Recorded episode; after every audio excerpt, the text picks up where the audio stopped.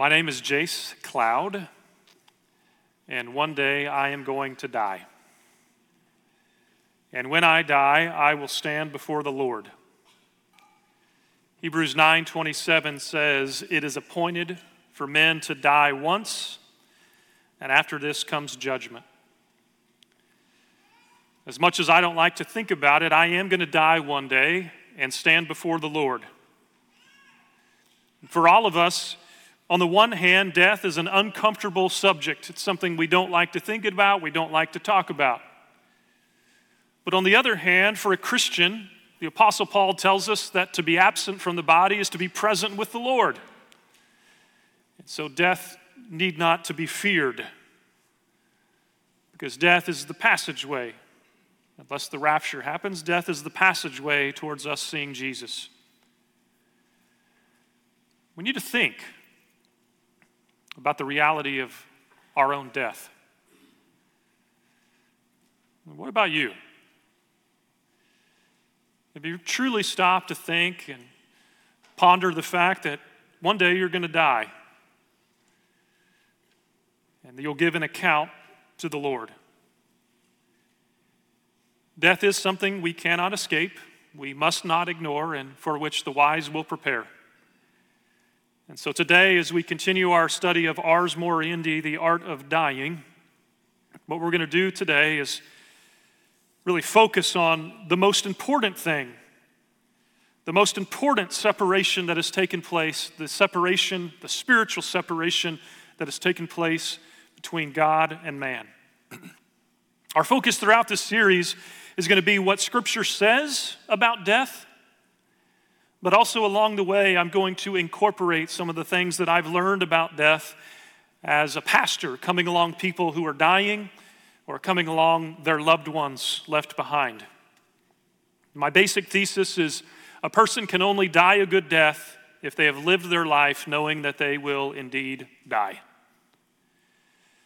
If you were here last week, or if you weren't, let me tell you what we talked about last week. We introduced this topic of ars moriendi by looking at Genesis 2 and 3 and the five separations that take place that took place there in Genesis chapter 3. Five separations. Number 1, man separated from God. Number 2, man separated from himself. Number 3, man separated from fellow man. Number 4, man separated from creation. And number five, creation separated from creation. And starting today and moving for the next several weeks, we're going to take one of those separations week by week. This week, focusing in on the most significant, the most important, and that is man's separation from God.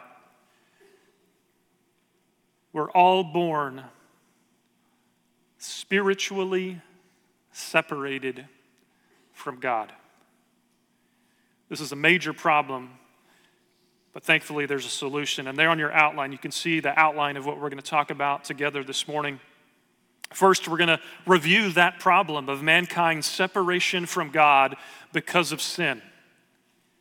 The solution, number two on your outline, we'll talk about the believer's reconciliation with God, how God, through Jesus, has provided the only means through which man can be separate or reconciled to God. And then, number three on your outline, we'll get real practical and talk about application and how we today can prepare to meet our Maker.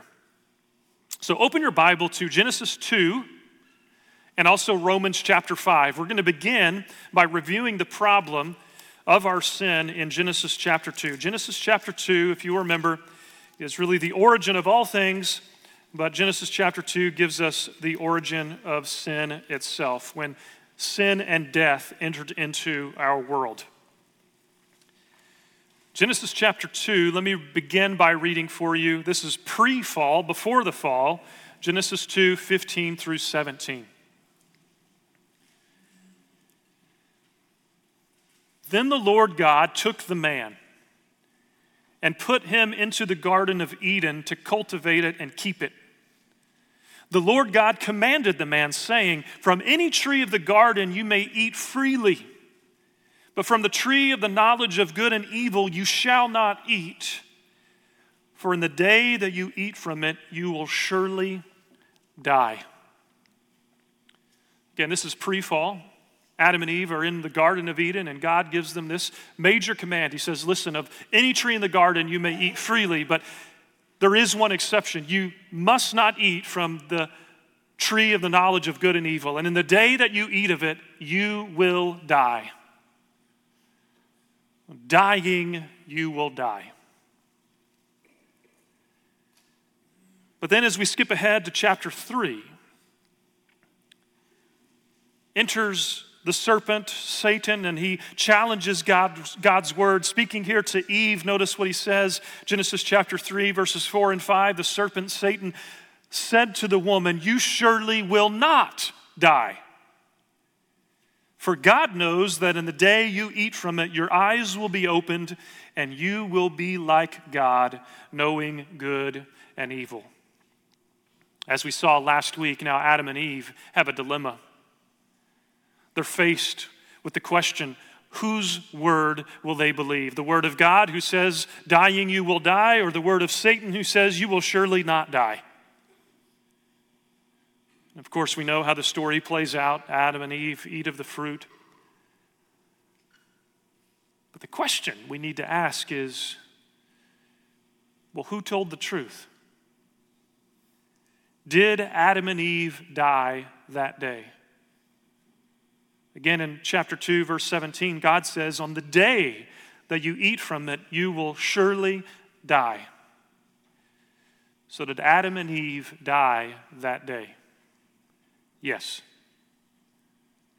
Granted, they did, they did not drop dead physically, but on that day, in that very moment, they died a spiritual death. A spiritual death. Now, when we think about our death, lay aside the creation for a minute, but when we think about our death, there's really three types of death that we need to be aware of when it comes to the scripture. Our minds typically go to physical death, and this is a reality we'll talk about next week that time when we die and our bodies and our souls are separated. Our body and our soul is separated from one another. That describes a physical death. But what happened on that day that Adam and Eve ate of the tree of the knowledge of good and evil, they died a spiritual death. This is a separation of man from God, a spiritual separation that takes place. There's also, by the way, a future kind of death. It's called an eternal death, where if people die physically, who are still dead spiritually, then they too will die eternally, eternally separated from God. But here on this particular day, here in Genesis chapter 3, the death that Adam and Eve died was a spiritual death. And this is the first separation we talked about last week man separated from God. We see the evidence of this separation immediately. Notice again, chapter 3, verse 8. We saw this last week, but here we see the evidence of this separation of man from God. Chapter 3, verse 8 says, They, Adam and Eve, heard the sound of the Lord God walking in the garden in the cool of the day. But the man and his wife hid themselves from the presence of the Lord God among the trees of the garden. This is the first and most significant death and separation, the separation of man from God. For the first time in all of human history, mankind is now afraid of God. Mankind hides from God. There's this separation that has taken place between God and man. But there's also something deeper that occurred. In this spiritual death, Lewis Sperry Chafer says this when Adam sinned, he became degenerate and depraved. He developed within himself a fallen nature, we call it a sin nature, which is contrary to God and is ever prone to evil. His constitution was altered fundamentally, and he thus became a wholly different being from the one God had created. See, when Adam and Eve died spiritually, they now have this sin nature, this part of them that is now fundamentally hostile to God.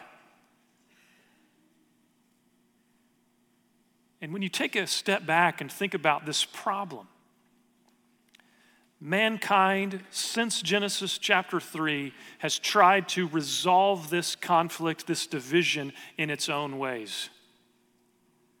I mean, think about the major religions of the world. Hinduism says you can achieve moksha or salvation through your own devotion. Buddhism says you can find nirvana by following the Eightfold Path. Islam says if you just five, follow the five pillars of Islam, even if you follow them perfectly, however, you might still not find salvation because salvation only comes if Allah wills it. Mormonism says you can find salvation through good works. And on and on we could go with Jehovah's Witnesses or Christian scientists or other man made religions and even some so called versions of Christianity make us think that by our own effort, by our own works, that we can somehow solve this problem and reconcile ourselves back to God. But the gospel, what the Bible says, is that the only way to find this reconciliation, the only way for this problem of us being separated from God can be resolved is because God Himself took the initiative. All world religions have one thing in common, and that is your salvation depends on you. Reconciliation is possible, but only because of you. But Christianity says no, reconciliation is possible only because of Christ. That this reconciliation between God and man is possible not because of anything we do, but because of His grace and His grace alone. But the sad truth is, we're all born, the scripture says, as children of wrath. We're all born spiritually dead and separated from God. Now, as you look at Genesis 2 and 3, you might be thinking, well, this just describes Adam's sin. What does this really have to do with me? Everything. A doctrine many theologians call original sin is this idea that when Adam sinned, we all sinned. Ephesians 2, we're by nature children of wrath. Romans 5, therefore, just as through one man sin entered the world and death through sin, so death spread to all men because all sinned. See, sin is not just what we do ourselves, but sin is that very nature now that we've inherited through Adam. This propensity to sin, this inward turn to the self. All evidence of this hostile relationship we have with God. That's the problem. But the solution, really, we see the solution all over the Bible. This is the major story of the Bible, but I want you to turn to Romans chapter 5 to find the solution to this problem of sin and how it has separated us from God, let's take a look at what Paul says in Romans chapter 5. Romans chapter 5, here we see the believer's reconciliation with God. Romans 5, verses 8 through 11. Notice how Paul describes what has happened. Romans 5, 8 through 11. But God demonstrates his own love toward us in that while we were still sinners, Christ died for us. Much more then, having now been justified by his blood, we shall be saved from the wrath of God through him. For if, while we were enemies, we were reconciled to God through the death of his Son, much more, having been reconciled, we shall be saved by his life. And not only this, but we also exult in God through our Lord Jesus Christ, through whom we now received the reconciliation. Now, again, I want you to notice at first the problem as Paul describes it here in Romans 5. Notice Paul says that Jesus died for us while we were still sinners. And because we were sinners, Jesus died for us while we were still his enemies. This was our condition before Jesus reached in and saved us. We're sinners, we're enemies of God. But notice what Paul says here Christ died, verse 8, for us. for us. This is the solution to our problem. Jesus died in our place, in the place of us sinners. This is the only means by which sinful man and a holy God can be reconciled.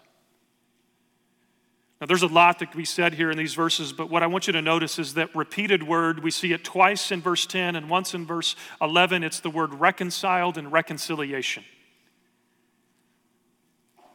Twice in verse 10 and once in verse 11. For if while we were enemies, we were reconciled to God through the death of his Son, and much more, having been reconciled, we should be saved. And not only this, we also exult in God through the Lord Jesus Christ, through whom we have now received the reconciliation.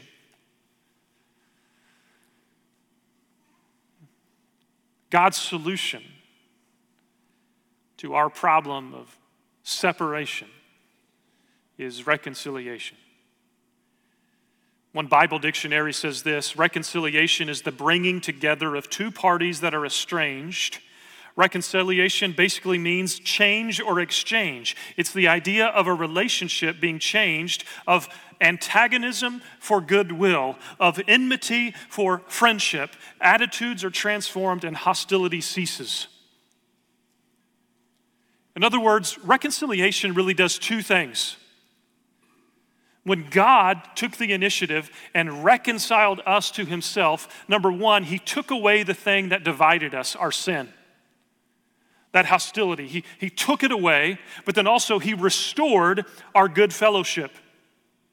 So, reconciliation takes away the barrier, the thing separating us, and it brings about full reconciliation. And the amazing thing when we think about reconciliation is that because of the reconciliation we have in Jesus, God now feels towards us, looks towards us as though we had never offended him in the first place.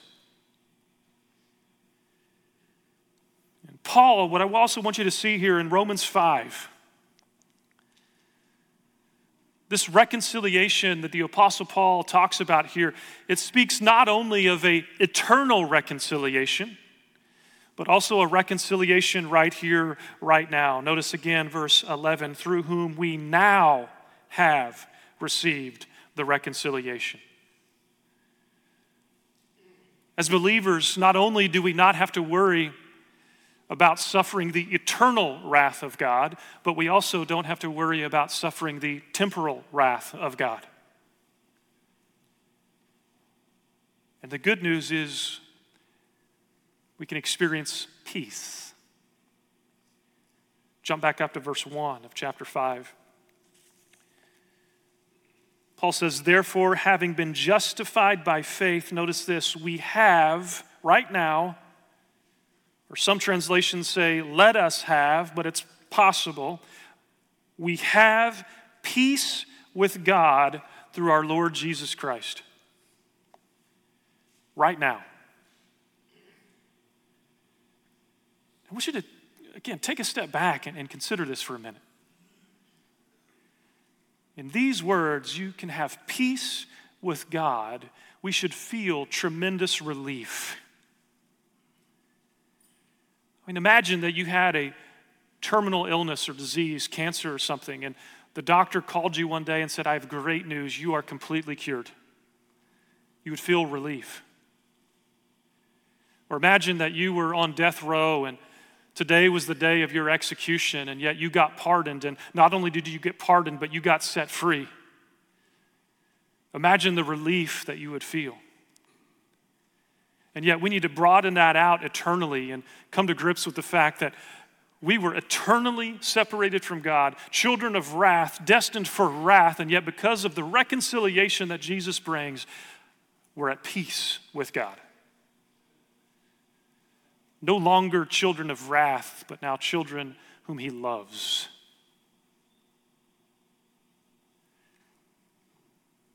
Do you know that relief? Does your soul know that reconciliation? When we think about this doctrine of reconciliation, there's four major things I want you to understand. Number one is your need for reconciliation. We need reconciliation because we have all sinned. We are sinners by nature, and because of that, we're separated from God. But the second thing you need to understand is the who of reconciliation. And God is the who of reconciliation. We're not reconciled with God because of us. He didn't reconcile us because of anything we've done, but He took the initiative, and it's only through God's initiative that we can experience that reconciliation. The third thing I want you to understand here is the means of reconciliation, the how. The only way, the only how, the only means of reconciliation is through the death of Jesus, the one who died in our place.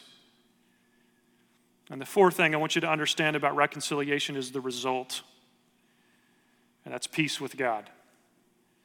We need it because we're sinners. God is the who, the reconciler, the one who does all the work. It comes about through the death of Jesus on the cross and it results in us now experiencing peace with God.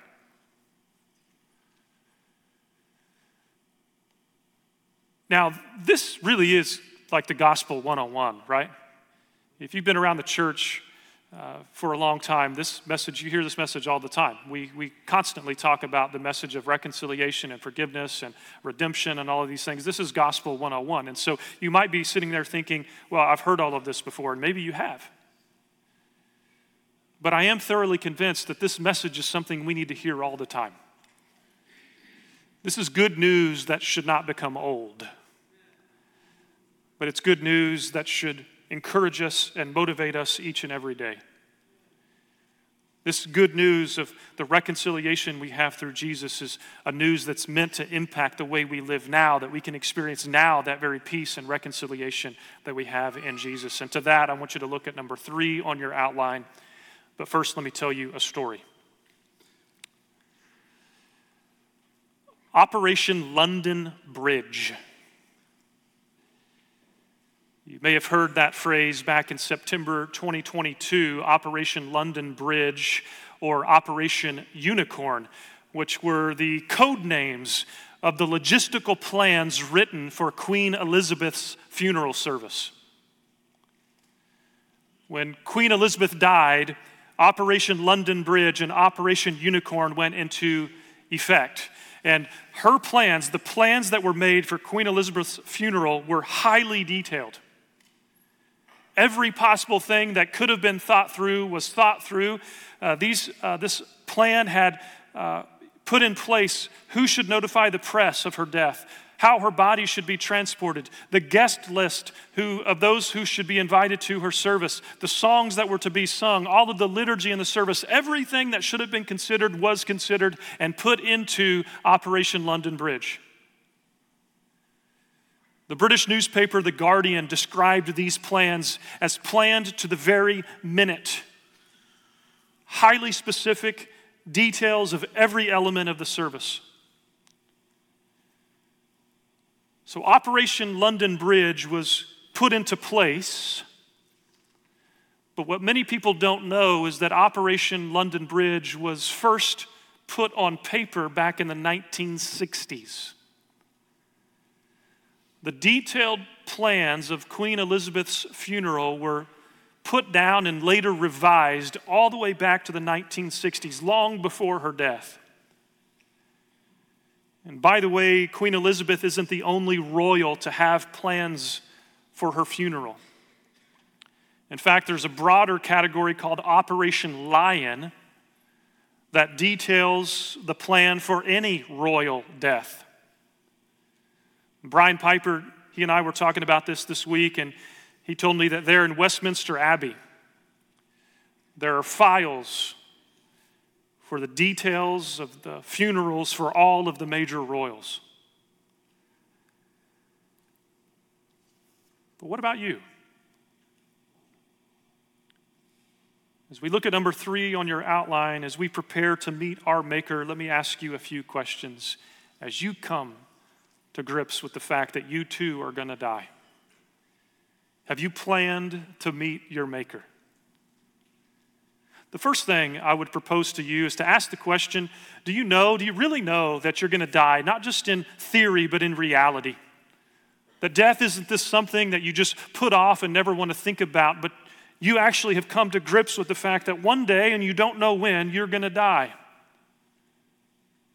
Again, Hebrews 9:27 says, "It is appointed it is appointed for men to die once, and after this comes judgment."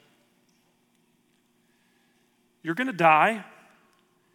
And when you do, you will stand before your Creator, your Maker, the Lord Jesus. My question is are you ready? Do you believe that you were born spiritually dead and you can do nothing to reconcile yourself to God? And not only have you personally sinned against God, but you were born a sinner, you were born with a sin nature, you were born a child of wrath. You cannot do anything to fix this problem. Again, the Bible is very clear that we're born spiritually dead, and if we die physically while still spiritually dead, then we will suffer an eternal death, eternal separation from God. This is the problem of all problems. That's the bad news, but the good news is that Jesus died on the cross for our sins. On the cross, Jesus was separated from God the Father in our place. He suffered the wrath of God that we deserve. He was our substitute for sin. And because of the death and resurrection of Jesus, now God offers to us freely, of no merit of our own, no cost of our own, but purely because of the work of Jesus, He offers to us the gift of eternal life and full reconciliation. All we can do is to accept that gift through faith.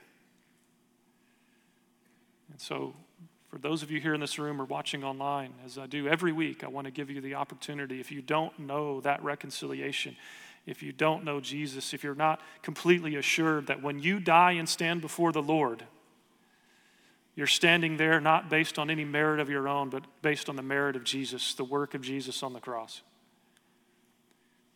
Have you prepared to meet your Maker by putting your faith in Jesus as your Savior, your reconciler.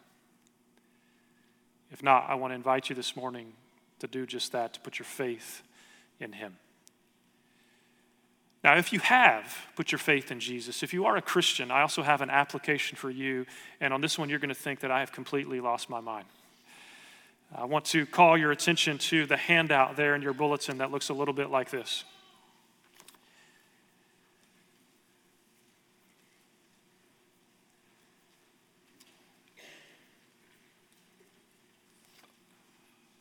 as you prepare to meet your Maker and come to grips with your own death, I want you to plan your own funeral or memorial service.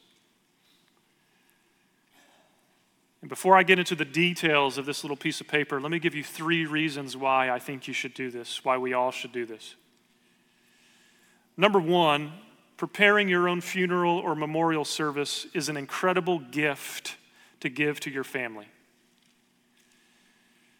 As a pastor, I've met with many families after one of their loved ones has died, and one of the things that I've observed is that families sometimes have to delay their grief because they're bogged down planning the details of a service. They're not yet able to grieve their loss because they're thinking through questions like, well, what was mom's favorite hymn? What are some good Bible verses that dad would have wanted shared, or who would they have wanted to have speak at their funeral? So, why not plan all of that ahead of time and uh, allow your family, give them the gift of actually focusing on their grief? The second reason I think you should do this to create your own funeral and memorial service is because this will be the last opportunity you have to communicate to your family and share with them your story of reconciliation after you've died. Listen, once you die, you are not going to be able to come back and communicate to your family. I see no evidence in the Bible that dead people can speak to the living. Remember the story in Luke chapter 16, the story of the rich man and Lazarus? The rich man dies and he's there suffering and in torment. And with everything in him, he wants to send a message back to his brothers and, and to tell them and to warn them about the suffering that he's enduring. But the answer is no. We will not have the opportunity after death to communicate good or bad things to our loved ones.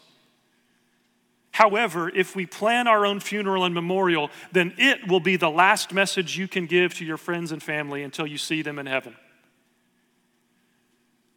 And so, what will be your final message? What do you want to communicate about your faith? By the songs that are sung, by the scripture you want read? You will have a captive audience. And so, what message do you want to be heard? And listen, again, as a pastor, I've gone through a number of funerals, and uh, based on what's said, it's clear those who have lived for Jesus and those who have lived for themselves. The message that's told in services, it becomes very clear of those who lived for Jesus and they loved Jesus with all their heart, and those who ultimately lived for themselves. In one service, people are worshiping, and the other one, people are just pretending. And that leads me then to the third reason I think you should plan your own funeral or memorial service, and that is in preparing for our own service, it will impact how we live today. Planning our own funeral, thinking through what we once said, the scripture that's read, the songs that are sung, it helps to change our life today. So, what kind of service do you want to have? Figure that out and then live, ba- live backwards. Live knowing that you're going to die. Live knowing that you'll meet your Maker. Live knowing that you will stand before Jesus. And so, as weird as this is, I know this is probably the weirdest sermon application you've ever heard in your life, right? Uh, but I really think this, this is something you can do. It's a gift to your family, it's your final message after you're gone, and it impacts the way you live even now. So, there in your um, hand or in your worship guide, you, you have this little handout right here. Let me walk you through my personal example.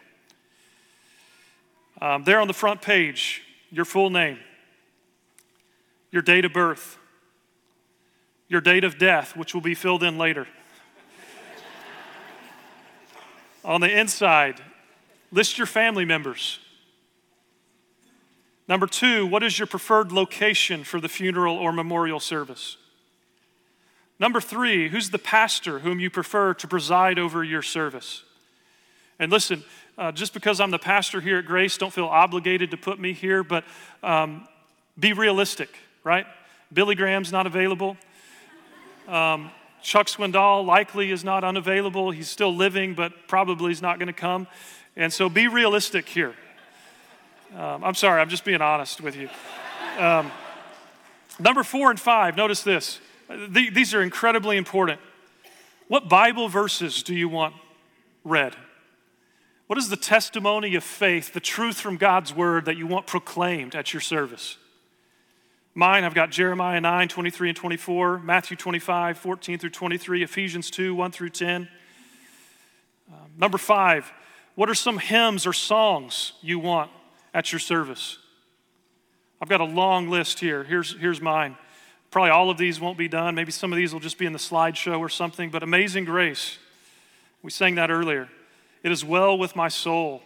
Jesus paid it all. Christ, our hope in life and death, which we'll sing to close our service today. He will hold me fast. In Christ alone, death was arrested. His mercy is more. What rich songs do you want proclaimed? A, testimony of what you believe. Number six, there. Who are people you want to speak? Who are the people you want to have read the scripture, read the eulogy, share their remembrances? Number seven, do you prefer burial or cremation? Listen, I know this was debated decades ago about whether Christians should get cremated or not. I think it's fine. I don't see any reason biblically why Christians can't be cremated. I know it used to have its roots in paganism, but I think that has uh, kind of faded. So if you want to be cremated, be cremated. For me personally, I prefer burial, but I want to be buried as inexpensively as possible. I want to be also just because I'm weird and it kind of weirds me out, I don't want to be embalmed. I just want to decay and I want to be buried in the ground as cheaply as the state of Texas will allow it. Um, Number eight, what is your preferred location for burial or spreading of ashes? So, if you get cremated, what do you want your family to do with your ashes? Do you want them to have to carry them around for the rest of their lives and like give it as a gift to their children? Or do you want to be spreaded somewhere, spread somewhere? Um, number nine, what gifts or donations do you want to be made in your memory? Uh, other preferences, I put on there, I am an organ donor. So, if that's possible, great. On the back side of the handout, there's other space for additional information. If there's questions or things I didn't think of, uh, put them on there. And here's what I want you to do I want you to, to take that, make a copy of it, keep it in your personal documents, your important papers, but then also give a copy to the church, to Grace. And when you die, I'll pull out that document, I'll meet with your family and say, this, listen, this is what your mom or your dad or your loved one wanted. And then the service is planned. There's nothing for them to do but to grieve. And what a gift that will be uh, to your loved ones. Uh, by the way, we can email out a digital copy as well uh, later this week, uh, so you can have that if you want that. And listen, again, I know this is an odd topic. This is the most bizarre sermon application you've ever heard in your life. I've had some people the last few weeks tell me that they're uncomfortable thinking about death. I get that. Surprisingly, I've had a few people tell me they're really excited about this series, and I get that. But death for a Christian should produce mixed emotions. Paul tells us in 1 Corinthians 15 that the last enemy that will be abolished is death. Death is an enemy, death is not a friend. But praise God, death has been conquered. As Christians, we have no need to fear death because we've been reconciled by our resurrected King. Question one of the New City Catechism says this What is our only hope in life and death? Answer that we are not our own, but belong, body and soul, both in life and death, to God and to our Savior Jesus Christ. Praise the Lord that even in death, we are reconciled and belong to Him. Would you pray with me? Father, we do confess just the awkwardness it is of thinking about and talking about death. We confess that we are by nature children of wrath we confess our own individual sins, and what we deserve is to be eternally separated from you. And yet, Father, we trust in the reconciliation that Jesus and only Jesus has brought to us. Father, thank you for the gift, the amazing grace, for the full redemption that we have because of the resurrected one. And Father, I pray for myself, I pray for each one here and for those watching online that we would live our life now experiencing that reconciliation that is ours. That we would rest in the peace that we now have because of Jesus. And Father, I ask that as we come to grips with the reality one day that we are going to die, help us to live. Help us to live knowing that will stand before our Savior. And that we desire most of all to have Him say to us, Well done, good and faithful servant. Father, thank you for the only means of reconciliation we have Jesus our Lord. And it's in His name we pray. Amen.